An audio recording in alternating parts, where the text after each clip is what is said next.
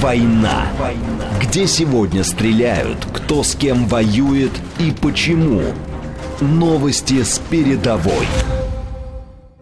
Военный курьер. Александр Сладков и Галим Вергасов о войне на ночь глядя. Программа предназначена для лиц старше 16 лет.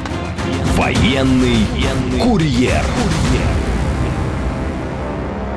Здравствуйте. Радиостанция «Говорит Москва» в столице 21 час 6 минут. Меня зовут Галин Вергасов. В эфире «Военный курьер». Э, сразу напоминаю, вы нас можете не только слушать, но и смотреть прямую трансляцию в официальной группе «Говорит Москва» ВКонтакте и в нашем телеграм-канале. Также есть телефон. Вы можете с нами пообщаться в эфире. Э, его номер плюс 7 495 73 73 948. И кроме того, есть телеграмм для ваших сообщений, говорит МСК-бот, латиница в одно слово. В общем, все обязательные э, исходные данные для связи с нами я дал. А теперь хочу вам сказать, что сегодня, э, к сожалению, у нас Александр Валерьевич Сладков не будет. Он по уважительной причине пропускает. Э, с ним тяжело очень сейчас было бы наладить связь для прямого эфира. Вот, но на следующей неделе он будет опять с нами. Э, но э, я понимаю, что вы хотели, наверное, задать очень много ему вопросов по поводу последних событий, э, которые касались ЧВК Вагнера и ее владельца Пригожина, а также о ситуации на фронте. Я вас отсылаю к его телеграм-каналу Сладков Плюс, там он достаточно ясно все излагает. Но я вам все-таки порекомендовал бы не отключаться от нас, потому что меня очень интересно. Человек в гостях – Виталий Леонидович Волков, писатель, главный эксперт фонда наследия Евразии, политический обозреватель. Еще, кроме того, он мой очень хороший и давний друг, поэтому мы будем общаться с ним на «ты», не удивляйтесь. Э, я как бы, э, так сказать, это не фамильярничаю, просто мы уже давно друг друга знаем. Здравствуйте, Виталий Леонидович. Здравствуйте, Галим Маратович. А, немножко, знаешь, вот издалека начну, Виталь. А, помнишь, вот много лет назад, да и сейчас, наверное, встречается на автомобилях, было это, э, э, если надо, повторим, на Берлин. И все вот, в общем, ну не все, но многие над этими людьми смеялись и говорили, ну куда ты повторишь? Ну что ты, это твой дед дошел до Берлина, а что тебе повторять? И тут сейчас начинаем задуматься над тем, что в общем, эта фраза становится, ну, если не реальностью, но достаточно серьезно она звучит, если надо повторим, и, в общем-то, повторяем. Сейчас, ну, это проходит в рамках специальной военной операции, но опять тот же враг, нацизм, по сути. Все то же самое. Ты 30 лет прожил, ну, практически 30 лет прожил в Германии, э, очень хорошо знаком э, как бы с тем, что там обстоит. Сейчас, э, ввиду своей профессиональной деятельности, ты следишь за европейскими событиями, да, и Германия, наверное, на первом месте тоже как бы у тебя стоит. Такой вопрос, ну, простой, но нам что, опять на Берлин? Я сейчас объясню, почему. Мы сейчас с тобой не будем рассуждать о том, что вот да, сейчас выведем вот эту дивизию туда, туда, туда ракетный удар. Э, вынудит ли нас вот эта ситуация, которая сейчас в Европе, для того, чтобы мы снова должны были идти на Берлин. Не из-за того, что мы его хотим захватить, а для того, чтобы обезопасить себя. Ну, во-первых, вопрос действительно совсем не праздный, и я знаю очень большое количество людей, Галим, э, которые еще там даже ну, год назад, в общем, не готовы были его даже вслух произносить. Людей, которые знают Германию, которые там жили, которые там живут, и э, ситуация, в общем довольно сильно поменялась, особенно э, с момента начала поставок э, мардеров. И вот угу. вплоть до нынешнего момента, когда поставляются леопарды и обсуждаются поставки Таурус ракет и создание коалиции по поставкам европейских ракет Франция, Англия, Германия, причем с инициативой здесь выходит Германия. Вот на днях я как раз слышал передачу на главном канале немецкого телевидения – об этом, где бывший глава Мюнхенской, Мюнхенской конференции, человек весьма информированный и, в общем, недалекий от, так сказать, глубинного государства, то есть э, немецкого, я имею в виду, Ишингер, он как раз говорил, что необходимо создать эту коалицию ракет, э, которые обладают достаточным высоким радиусом действия, чтобы доставать до Крыма. А второй его собеседник, коллега, полковник, правда, его у нас часто называют э, генералом, он угу. был э, полковник генерального штаба. Это один из ведущих экспертов э, христианских демократов, как Ишингер, э, по военной тематике э, Кизеветер. Он сказал, да, э, Россию надо изгнать с Черного моря. Ключ к этому – это Крым, поэтому Крым должен быть угу. России отъят. Вот как бы впервые я услышал озвученную на самом деле немецкую, так сказать, линию, которая не связана с тем, что Крым надо отдать Украине, а связана с тем, что Россию надо выгнать с Черного моря. Э, очень многие люди, мои знакомые, э, когда один немец, которого ты тоже знаешь, по-моему, Томас Рёпер, который давно живет в России, но тем не менее, э, так сказать, он остается немцем, сказать, в одном частном заведении, сказал, что он в Германии вернется только на российском танке. Угу. Вот. И я видел реакцию людей, которые долго в Германии прожили, которые немцами не являются, они были шокированы. Говорят, ну что, ну как так, ну до этого-то и вообще. Угу. Э, Все-таки там немцы, они там покаялись, да и вообще хорошая страна и так далее. Сейчас ситуация действительно изменилась, надо с моей точки зрения, отдавать себе отчет э, после анализа на разных уровнях. Если мы до этого, э, как бы об этом разговор зайдет, я объясню, что я имею в виду. На разных уровнях Германия абсолютно осознанно, политикум Германии, сейчас и военные Германии, особенно с приходом нового министра обороны Писториуса и, э, так сказать, нового главы Бундесвера Броера генерала, которого Писториус привел – Э, принято решение, э, курс, что Россия это враг. И Германия, э, у нее есть своя стратегия, она отличается от британской, от американской. Она во многом зависима, конечно, от американской стратегии, но у нее есть своя стратегия по, так сказать, победе над Россией. Свое понимание, что такое эта победа, как она должна вы, выглядеть. И в течение всего этого времени я просто получаю информацию совершенно конкретную, э, так сказать, и, скажем так, фундированную о том, что э, это должна быть стратегическая победа над Россией. Причем, опять же, на разных уровнях. И где-то на военном уровне, очень мощно на политическом уровне, но в конечном итоге на геостратегическом уровне, то есть Россия по большому счету должна как вот такое государственное образование перестать существовать. То есть речь даже не идет просто угу. о э, смене. Ну, достаточно власти. поднять старые наработки, в общем-то. Надо сказать, что э, немцы здесь э, проявили э, большую как бы, организационную гибкость и способности, а возможно это была заготовка такая, и почти все те институты, которые очень э, так сказать, красиво работали на взаимодействии между Россией и Германией mm-hmm. до начала СВО, мгновенно, как вот магнит повернуть, и, так сказать, э, стружка сразу разворачивается. Вот все эти институты мгновенно стали работать на войну с Россией. Войну не в э, поле, так сказать, поставок оружия, а на не менее опасном поле это создание э, так сказать, информационных структур, э, а информационно-диверсионных структур, структур, то есть речь не шла только об информационных диверсиях, а, а в том числе и о рельсовой войне, например, угу. но оригинальным образом, так сказать, организованный. Вот в Германии были проведены несколько мероприятий по этому поводу с участием различных групп э, российской так сказать, э, несистемной оппозиции, как это называется, на самом деле гораздо шире. Были выстроены горизонтальные так называемые сети, где не было и нет лидеров, был э, как бы сделан рывок в создании информационных э, систем для того, чтобы эти сети могли функционировать вне, так сказать, контроля российского государства и так далее, и так далее, и так далее. Все это проходило, происходило и происходит на немецкие деньги. Эм, и заявления немецких политиков, вот э, даже их перечислять не буду, там от Шольц, Бербок, но особенно, конечно, выделяется глава комитета Бундестага по обороне Штрак Циммерман, угу. яркая женщина, не стесняющаяся сильных речей, э, популярная в Германии, вообще она военно, как бы лоббистка э, военпрома немецкого, но не только немецкого, скажем, атлантического.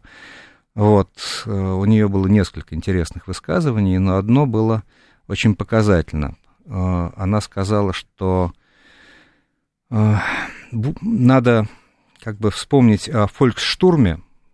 Угу. А напомню, что Фолькштурм это, так сказать, организация, которая, так сказать, набирала ну, население для защиты Берлина, когда Красная Армия подходила. Ну, когда тотальная война. Тотальная война, да. да. Вот. И куда пойдут и женщины, и тогда бойтесь mm-hmm. русские. Mm-hmm. Вот.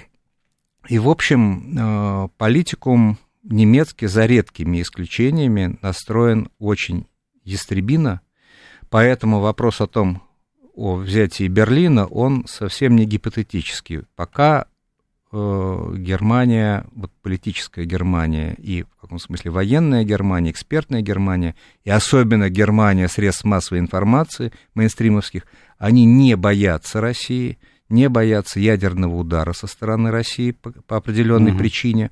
Их убедили, что Китай и Россия не даст нанести такой удар. Вот, а немцев вообще убедить очень легко. И Достаточно написать в Шпигеле. Достаточно написать э, в Шпигеле, ну, для этого сейчас есть э, там несколько других ресурсов. Угу.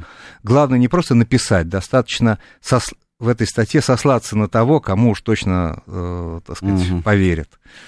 Эм, и, в общем-то, Германия имеет определенную ставку на Украине и с точки зрения э, политической линии, и с точки зрения экономической линии. Она в Украине нуждалась и нуждается, и вообще, так сказать, э, Кличко и приведение к власти Кличко еще до Майдана э, было немецким проектом, который был да, потом... они хотели его, да. Потом Президент. американцы перехватили этот проект, на что, кстати, немцы очень сильно обиделись.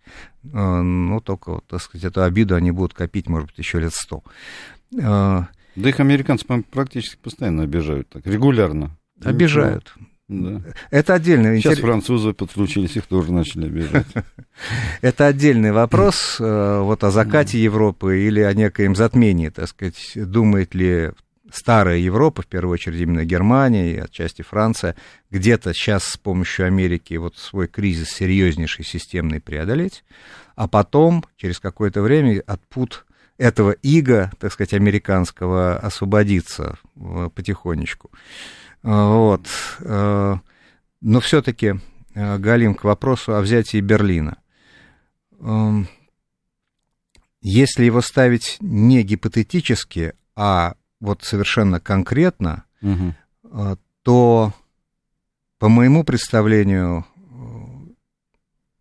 учитывая мое, ну, мое понимание того, как устроено немецкое общество, э, в определенном смысле взятие Варшавы или, так аккуратно скажу, взятие какого-нибудь из крупных пунктов, э, по которым проходят поставки вооружений э, в Варшаве, в Польше, э, было бы для немцев достаточным на сегодняшний день э, отрезвлением э, как бы дальше, возможно, политика пошла бы немножко в другом русле. Тут же, ты же понимаешь, в чем дело-то? Если мы Великую Отечественную Вторую мировую войну брали Берлин, потому что это было центром Рейха, фашистского Рейха, да, нацистского, вот, то сейчас, в общем-то, достаточно сложно представить вообще, какую роль играет Берлин.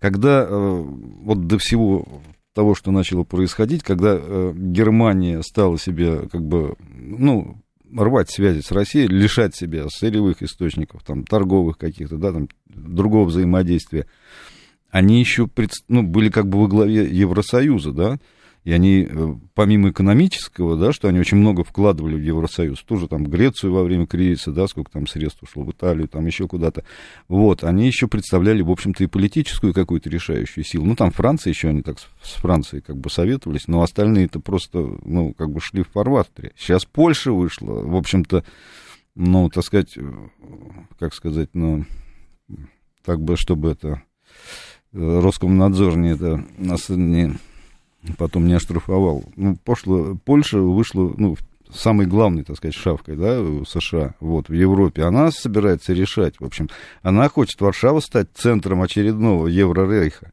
да, ну, сейчас вошел такой в обиход термин, Еврорейх, вот, который сейчас формируется, да, Вот, поэтому Берлин, брать Берлин, скорее всего, традиция или что?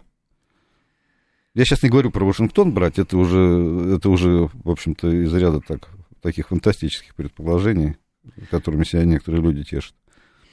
Понимаете, в сегодняшней жизни э, Берлин, если говорить символически, э, не о военной акции, а некой символической акции, можно брать по-разному.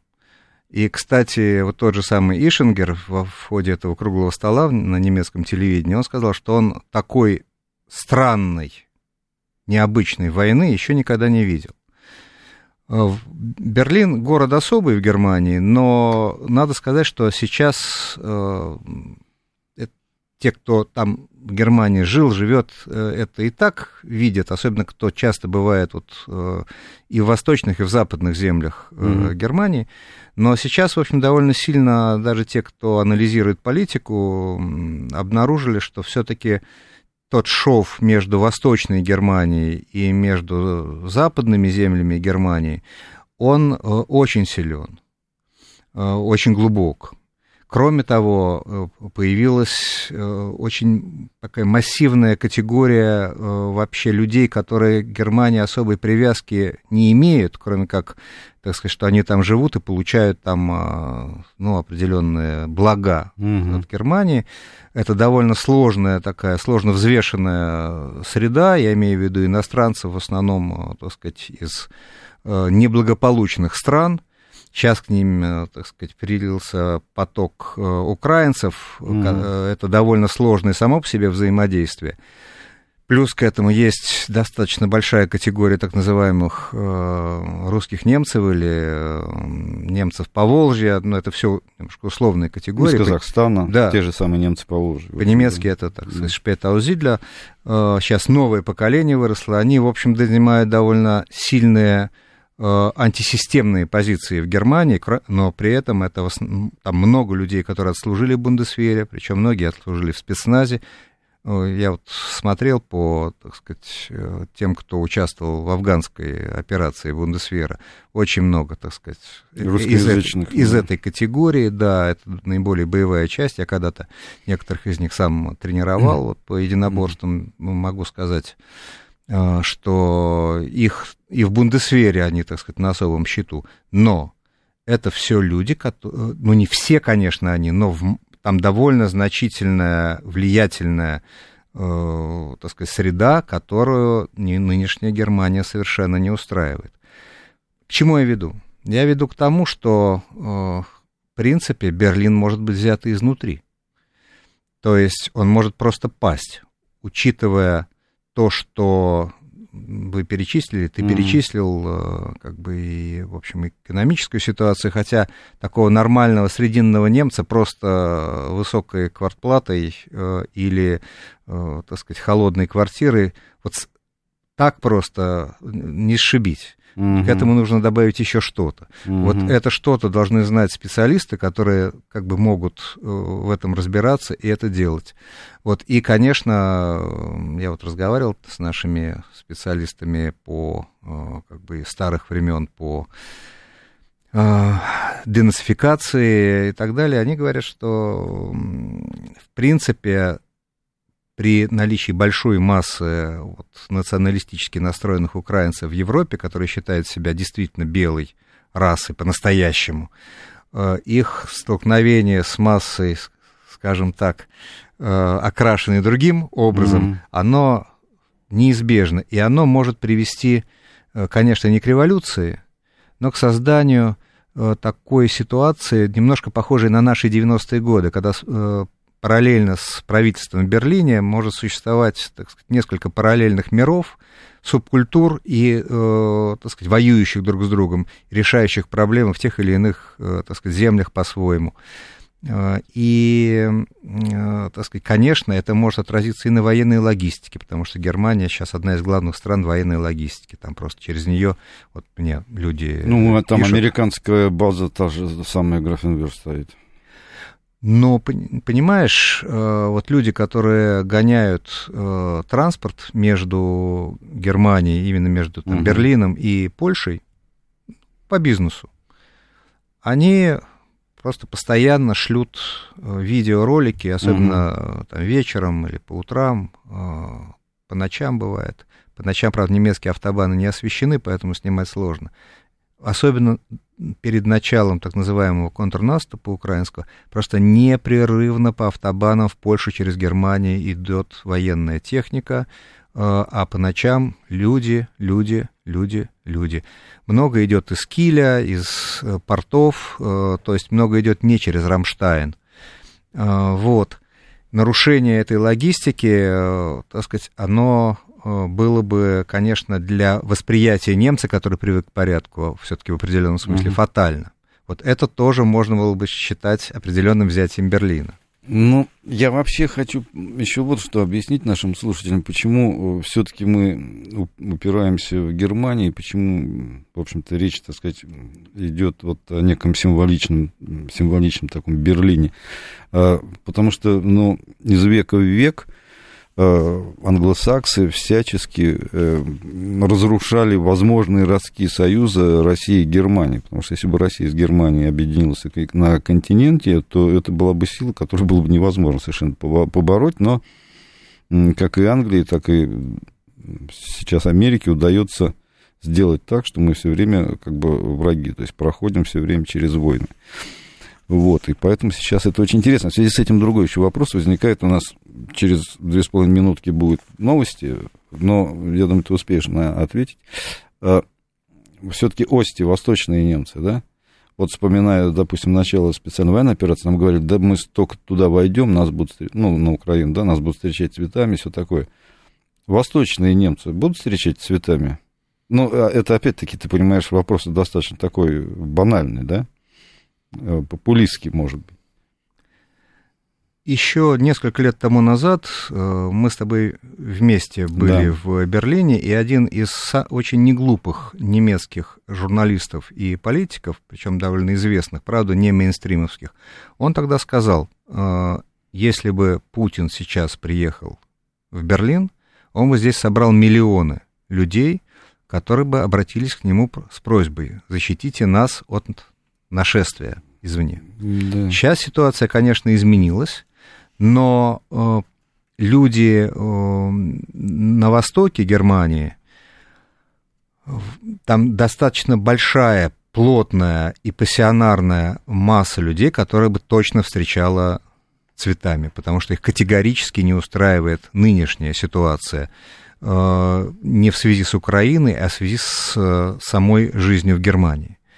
Вот есть такие люди на севере, есть несколько узлов, которые вот мне известны, в mm-hmm. Ганновере, э, где, так сказать, концентрируются так называемые инакомыслящие, кверденкеры. Э, не случайно там есть Лейпциг, ну, это восток, а Ганновер все таки это запад, э, не очень далеко mm-hmm. от Берлина, но тем не менее. И есть еще несколько пунктов, вокруг которых может происходить вот эта вот подготовка цветов. Да, Другое дело, что вот еще пол поколения или еще одно поколение, угу. и это уйдет, поскольку Согласен. человеку, который не смотрит немецкое телевидение, просто трудно понять, какой поток негативной информации о России идет где-то с 2007-2008 года. Причем по экспоненциально нарастающей. Да, и вот в связи с этим удивительно, опять-таки, когда мы с тобой вдвоем там путешествовали по Германии, ну, не вдвоем, а со съемочной группой, соответственно, да, и с Александром Сладковым, когда м- уже не молодой немец, но восточный немец, э, скажем так, в баре или в, там, в кафе, в Гаштете, э, достал свой телефон и включил э, гимн Советского Союза или России, ну, это, в общем, мелодия-то была одна и та же, и пытался еще даже петь его вот, это было, конечно, потрясающе. Это был непостановочный, у нас фильм это вошло, это был непостановочный кадр, и человек просто сам это сделал. Так, сейчас у нас новости, а потом мы продолжим.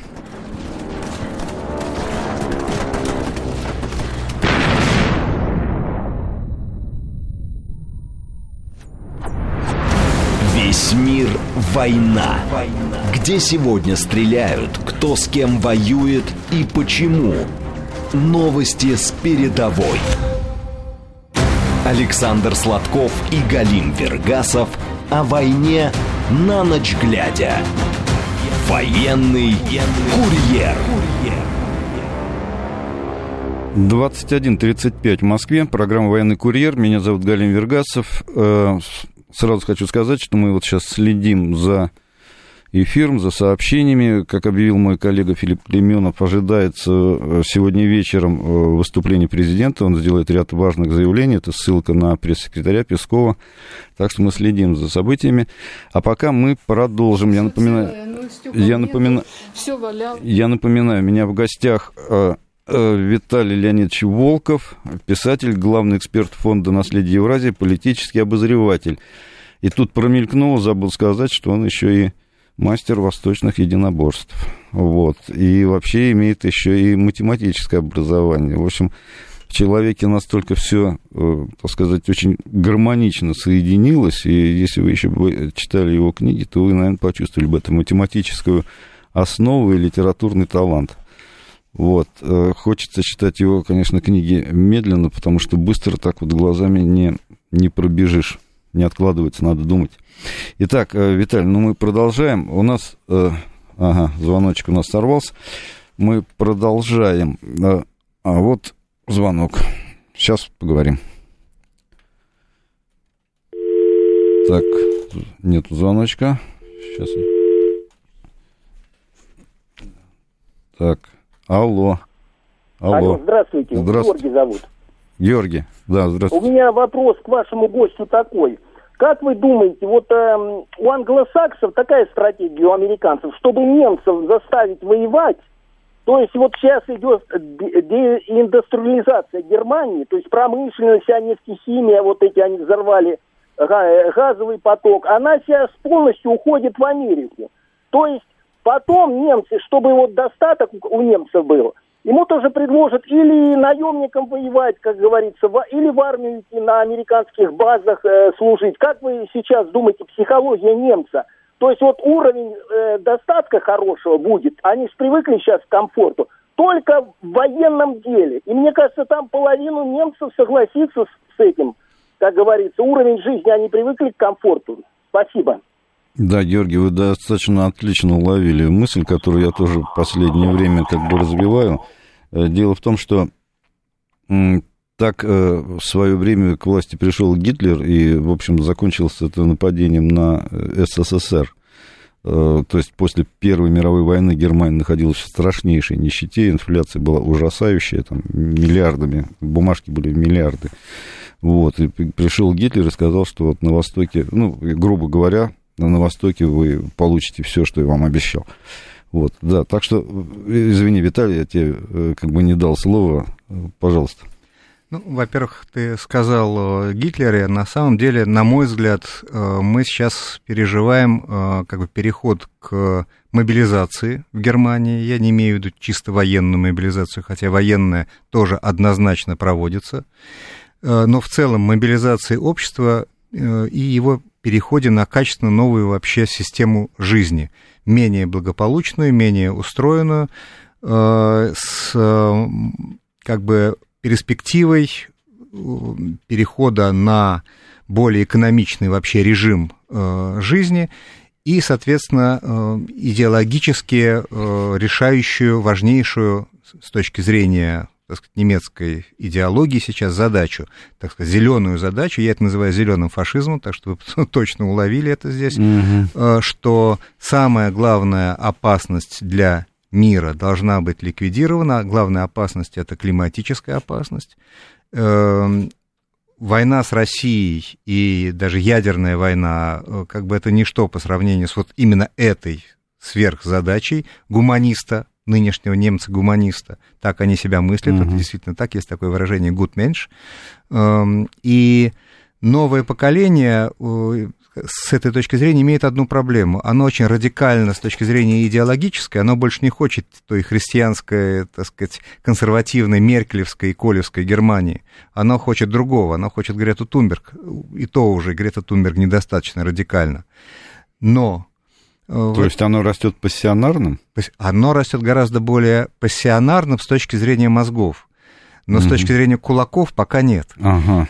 И вот при, при, прилив украинских э, там девушек с горящими глазами, которые вот за эту Европу, и, но при этом, так сказать, знающих, кто враг настоящий у этой Европы, и готовых, так сказать, выходить на баррикады там э, с голой грудью, я, так сказать, в прямом mm-hmm. смысле слова говорю, э, очень сильно воздействует на тех девочек в классах, в институтских учреждениях, где-то просто даже в какой-то среде на улицах. Это э, с 2014 года точно я наблюдал, даже немножко раньше, даже до Майдана это было уже. Я это называл украинизацией Германии. Угу. Это, так сказать, один момент. Второй момент. Э, дело в том, что, на мой взгляд, не совсем верно считать, что так сказать, э, немецкий бизнес э, вот весь как бы рухнул после взрыва Северного потока. В Германии, как и вообще в целом в Европе, шла и идет такая латентная война различных финансовых и бизнес-групп. Грубо очень говоря, старая экономика и новая экономика. Вот эта война против России нынешняя, это идеальный вариант для э, как бы вот смены парадигмы и перехода к другой вообще, э, так сказать, качественной э, экономике. Старая экономика либо перестраивается, они поняли, что они проиграли, либо уходит действительно в Америку, кто-то, может быть, и в Китай, кстати, уходит, мы mm-hmm. это потом увидим. Вот. А новая экономика, за ней стоят огромные финансовые группы, это, так сказать, так называемые, так сказать, возобновляемые источники энергии, это фармакология, э, так сказать, там куча разных э, аспектов. Не случайно в концепции национальной безопасности Германии, которая только что была принята, впервые стоит такой пункт, ну, она вообще первая в истории Германии, но такого пункта раньше не было, интегральная безопасность. Там речь идет о зерновой безопасности, о, о фармакологической mm-hmm. безопасности и так далее. Э, и при этом одновременно есть информация о том, что уже вводятся, так сказать, разнарядки, рассылаются пока закрытые э, по, так сказать, экономии потребления мяса, сокращению потребления мяса и так далее, и так далее, и так далее. Это новая жизнь готовится для людей. Новый ордунг. Новый Порядок. ордунг, да. Так, еще звоночек у нас. Здравствуйте. А, добрый вечер, Галин. Очень да. интересная сегодня гостья, э, очень Спасибо. такая глубокая аналитика. Вот поэтому я решила задать вот какой вопрос ему. Дело все в том, что в современной Германии этнически уже сильно неоднородно. Я думаю, что вот вы знаете этот факт. Там много значит, граждан, э, которые во втором или даже в третьем поколении имеют не немецкие корни, а это просто миграция. Уже дала, ну, значит, потомство. У них, в отличие от этнических немцев, нет такой идеологической направленности, фатерлянт и все для него. Вот интересно, э, во-первых, какую, по его оценке, ну, не эксперта, ну, это примерная оценка, э, какую часть немецкого современного общества составляет вот эта вот не этнически немецкая, значит, часть, и э, каково ее отношение к участию Германии, возможному участию в войне с Россией. Спасибо. Спасибо вам за вопрос. Можно отвечать? Да, конечно. Ну, если э, проехать по э, городам Германии и по городкам Германии, особенно это касается Западной Германии, но далеко не только Западной Германии, э, то ответ на ваш вопрос, он э, просто э, как бы на улице очевиден совершенно. Эм, иммигранты из стран, так скажем, очень э, неаккуратно третьего мира угу. после шести часов вечера э, не просто доминируют на улицах немецких городов, это основные, так сказать, жители немецких городов. Потому что немец сидит дома, ну, конечно, там пивные немецкие, угу. там никто их не отменял, и люди сидят в ресторанах, тут ничего не хочу сказать. Но вот, как сейчас говорят, извините за это выражение, движ – вот угу. движ осуществляют на улицах э, именно эти ребята. Это марокканцы, это албанцы, это сейчас очень много из Алжира, э, так сказать, из Африки, э, так сказать, э, разных стран, не, буду, из Нигерии много приезжает. Э, очень э, пестрый состав, они между собой, так сказать, как-то оживаются, уживаются, это в каком-то смысле интернационал. Вот, э, немцы молодые, причем этот процесс уже идет несколько лет, э, школьники, чувствуя эту более пассионарную среду, более заряженную, многие, да, есть такая тенденция, даже ислам принимают, но они чувствуют сильного и перекрашиваются в прямом смысле слова. Волосы mm-hmm. красят такой жгучий черный смоляной цвет. Э, вот эти, так сказать, солярии, чтобы выглядеть черным совершенно. Девочки, так сказать, для них э, иностранец э, с такими мускулами это очень, очень привлекательно.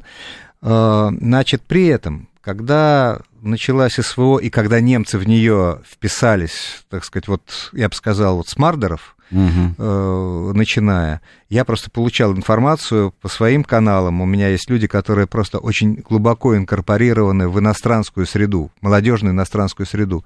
Очень многие просто уехали из Германии, потому что оказалось, что у них э, дома в Турции, угу. дома в Тунисе, дома в квартиры там в Марокко, вот. И э, надо сказать, что многие поехали и в Россию. Э, мне не верят, э, но просто у меня родственники сейчас как раз приехали из Германии, вернулись, вот, угу. и они проходят наши миграционные службы, и там просто постоянно встречают именно приезжающих из Германии, причем это и немцы, и там какой-то азербайджанец, который приехал угу. из Германии, но он к России, э, к советскому Азербайджану отношения не имел. Вот, турок, который приехал из Германии сюда. Вот примерно так. По... И, и важный момент. Я, извини, извини, пожалуйста, я тебя перебью, просто дополнить. Я слышал такую цифру, что 2 миллиона из Германии приехало в Россию. Или я ошибаюсь, там за какой-то период времени? Я, честно говоря, такой цифры пока не знаю и думаю, что пока эта статистика еще не опубликована, поскольку еще рано просто. Угу. Она только началась, эта статистика. Но почему-то у меня вот засела эта цифра, хотя она очень большая. Это, это, это много. Да. С другой стороны, я знаю, что вот люди из Калининграда говорят, что просто непрерывным потоком туда возвращаются, э, так сказать, и туда, и в Беларусь возвращаются, угу. вот те же самые немцы по Волжье приезжают угу. очень много. Причем люди возвращаются с бизнесом и так далее. Но важный момент – вот те люди, которые глубоко знакомы со средой пассионарных молодых иностранцев, они говорят, что пока точка, как бы Рубикон не перейден, э, пока э, как бы неприятие украинцев, приезжающих, которые приезжают на совершенно других условиях, этих людей возмущает, так сказать, иностранцев из Магриба, условно говоря, но не настолько, чтобы это перешло действительно в столкновение. Вот когда может быть, следующей зимой им станет еще хуже жить, потому что афганцев э, этой зимой и весной просто переселяли из общежитий, э, отдавали их украинцам, а людей выселяли в села и запрещали, извините, жечь это, э, пользоваться отоплением практически. Для афганцев это была совершенно как бы непривычная история. Были драки, но это пока мелочи. Слушай, Виталий Леонидович, ну это же получается, смотри, опять-таки ситуация того, как фашисты приходили к власти. Тогда были евреи во всем виноваты, сейчас будут из стран Магриба виноваты. Ну, э, я бы сказал Правда, так. у этих брать нечего. У этих брать есть что, поскольку, в общем-то... вывозят? Дело не в том, что они вывозят, дело в том, что в общем, вся эта среда, она либо полукриминальная, либо криминальная. Mm. То есть теневой бизнес, получая социальную помощь, практически, ну, я не хочу огульно говорить, но очень многие, особенно в молодежной среде, вписаны в теневые структуры, которые есть в Берлине, в Гамбурге, во Франкфурте. Так сказать, любой, кто на вокзал Франкфурта приезжает, понимает, что такое по-настоящему так сказать, э, Эльдорадо для наркотиков. Угу. Вот. Или э, граница с Голландией, там, на западе, там, за Кёльном, там, Ахен и так далее. Вот у школы моего сына там долго просили поставить полицейского, потому что наркодилеры стояли прямо вот э, фактически у ворот школы. И, в общем, тенденция идет по нарастающей. Но э, эти люди знают, как себя защитить, и вот мое глубокое убеждение, и я вижу э, и разговариваю с людьми, государству с этой категорией уже не справится. Эти люди приехали, как и во Францию, угу. откровенно говорят, что мы приехали сюда ну, надолго ну, и навсегда. Хорошо, да. Мы вас раньше или позже отсюда выселим. Да. Ну, тем, тем более, что э, если у Германии практически не было колоний, то у Франции их было достаточно много. И там, в общем, и на генном уровне, в общем, такая историческая память существует. И, в общем-то, там по счетам решат спросить. Вот. И спрашивают, наверное, уже сейчас. В общем, если посмотреть на Марсель, тот же самый, что там происходит. Ты знаешь, меня сегодня прислали из Франции э, видео. Угу. там были, ну, типа гей-парада, вот буквально в... Да, и срывали французский флаг. И срывали... Да. А кто срывал? Там срывали, там было много белых французов, которые mm-hmm. с флагами ЛГБТ, и, так сказать, иностранцы.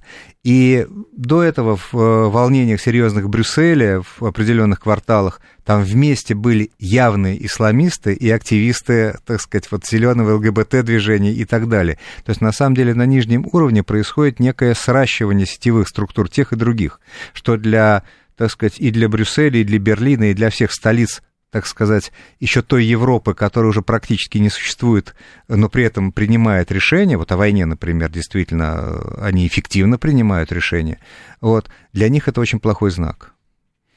У нас слушатель пишет, Миша Николаев, математик, который может дать по соплям, а наш человек. Давай на звоночек ответим. Здравствуйте. Здравствуйте, Ростислав. По поводу Берлина, я когда сам раз был на Унтердедрин 63, там оказалось, что у моего дип-собеседника кабинет силового входа, то есть со стороны тыловой Бернштрассы, над въездом в их подземную парковку. И он сказал, что у него и у Атташе еще есть трофейная мебель из рейс-канцелярии. Я сейчас, слушая Виталия, подумал, что, наверное, там скоро появится еще мебель из канцлеранта. А вопрос, Виталий, вот вы как сказали на «Звезде», что у Бербок нет своих людей в руководстве немецкого МИДа.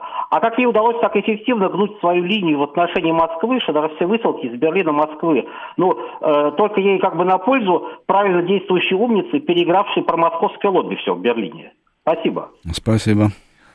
Вы знаете, вопрос, как говорится, не в брови, а в глаз. Действительно, э, я знаю просто, что в немецком МИДе очень сильный кадровый аппарат, и когда туда была поставлена Бербок, э, так сказать, сменившая Хайко Маса, который был слабенький, в общем-то, министр иностранных дел, э, Бербок, э, ну, восприняли, как и здесь ее восприняли не всерьез, так и там ее восприняли не всерьез. Но тут есть такой фокус. Э, недавно вышла книга о Бербок, и в эфире, так сказать, не мейнстримовского канала один очень известный журналист, Йорген Эльзасер, он комментировал эту книгу, и он просто показал, грубо говоря, на пальцах, что Бербок — это сделанная фигура, причем сделанная, э, как бы непонятно, как ее выбрали, поскольку, э, э, так сказать, ее выбрали просто из какой-то дыры там под Ганновером вот, э, отправили в э, высшую школу экономики в Лондон, хотя она не имела никаких формальных оснований для этого. Более того, даже в этом ее, как немцы говорят, кафе, э, в этой дыре, в общем, и ее родители никто особо не знает, и ее, хотя вроде как она известная спортсменка, на местном уровне была, так на батуте прыгала, а я знаю, что э, если в городке небольшом есть какой-то местный спортсмен, его, так сказать, знают и ценят, и угу. все с ним общаются лучше, чем больше, чем там, с Михаилом Шумахером или там, с каким-нибудь футболистом знаменитым. Потому что свой. Потому что свой. Там это очень развито. Угу. И о нем пишут в местной газете, портреты и так далее. Так вот, о Бербок там толком никто не знает, ее никто не помнит. И это сделанная фигура, за которой стоят ясно совершенно, какие круги, то есть э, она училась во Флориде там в школе, спонсируемой Соросом и так далее. Муж ее, который ей за очень короткий срок организовал предвыборный штаб, э, что по немецким меркам практически невозможно, серьезный человек, ну, был на тот момент в финансовых структурах Deutsche Bank и Швейцарского банка, насколько я помню, э, Поэтому не она сама подломила, а она подломила кадровый аппарат, она добилась своего, действительно. Эм, а те люди, которые стояли за ней.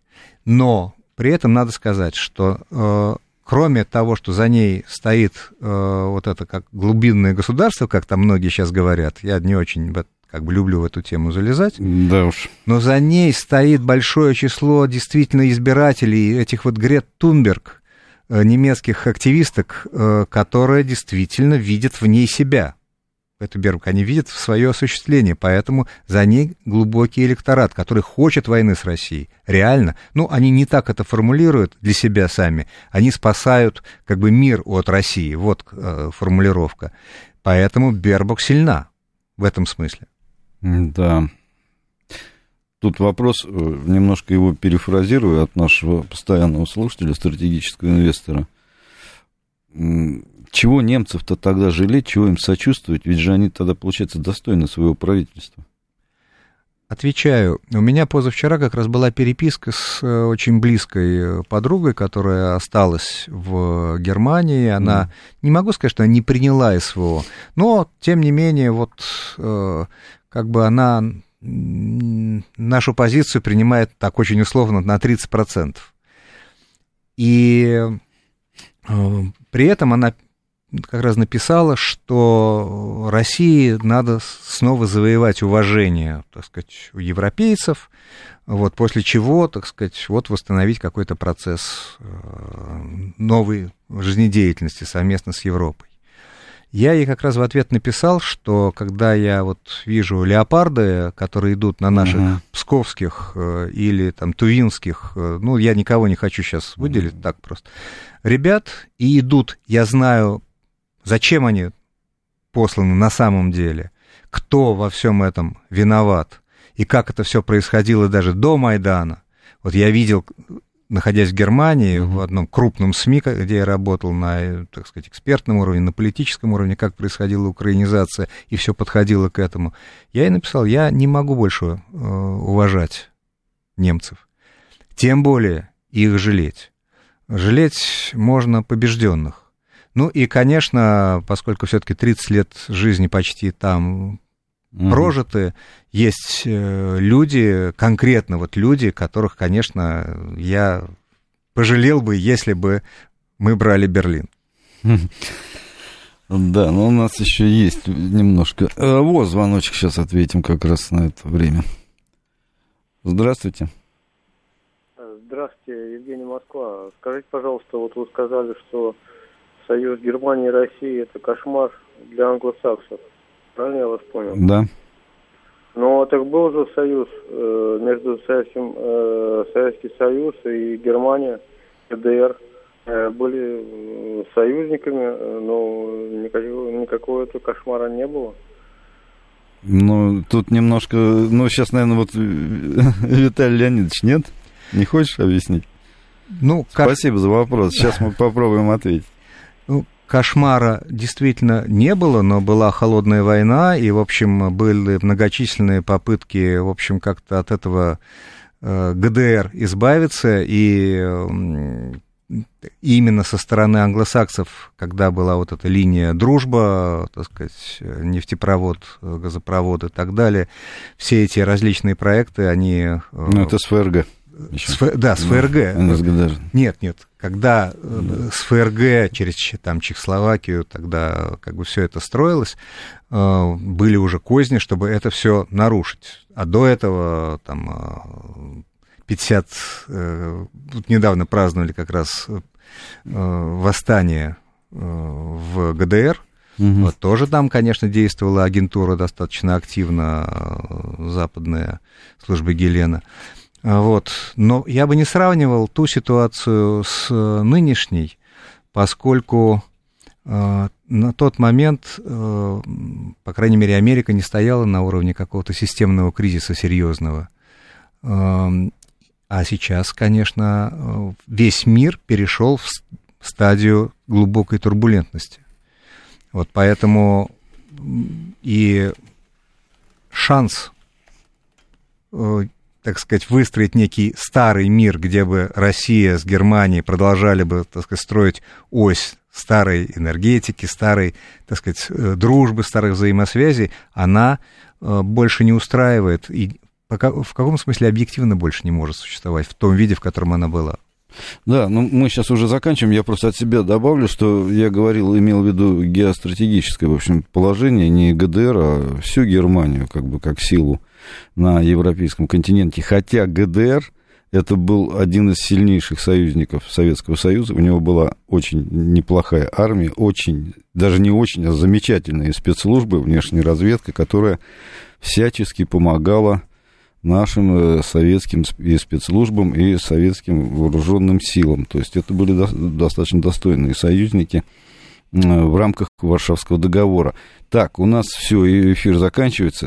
Я напомню, что у меня в гостях был писатель, главный эксперт, главный эксперт фонда «Наследие Евразии», политический обозреватель и мой личный друг Виталий Волков. Э, всем всего доброго. Слушайте нас на «Говорит Москва» через неделю. Программу вел Галим Вергасов, режиссер трансляции Александр Казаков. До свидания.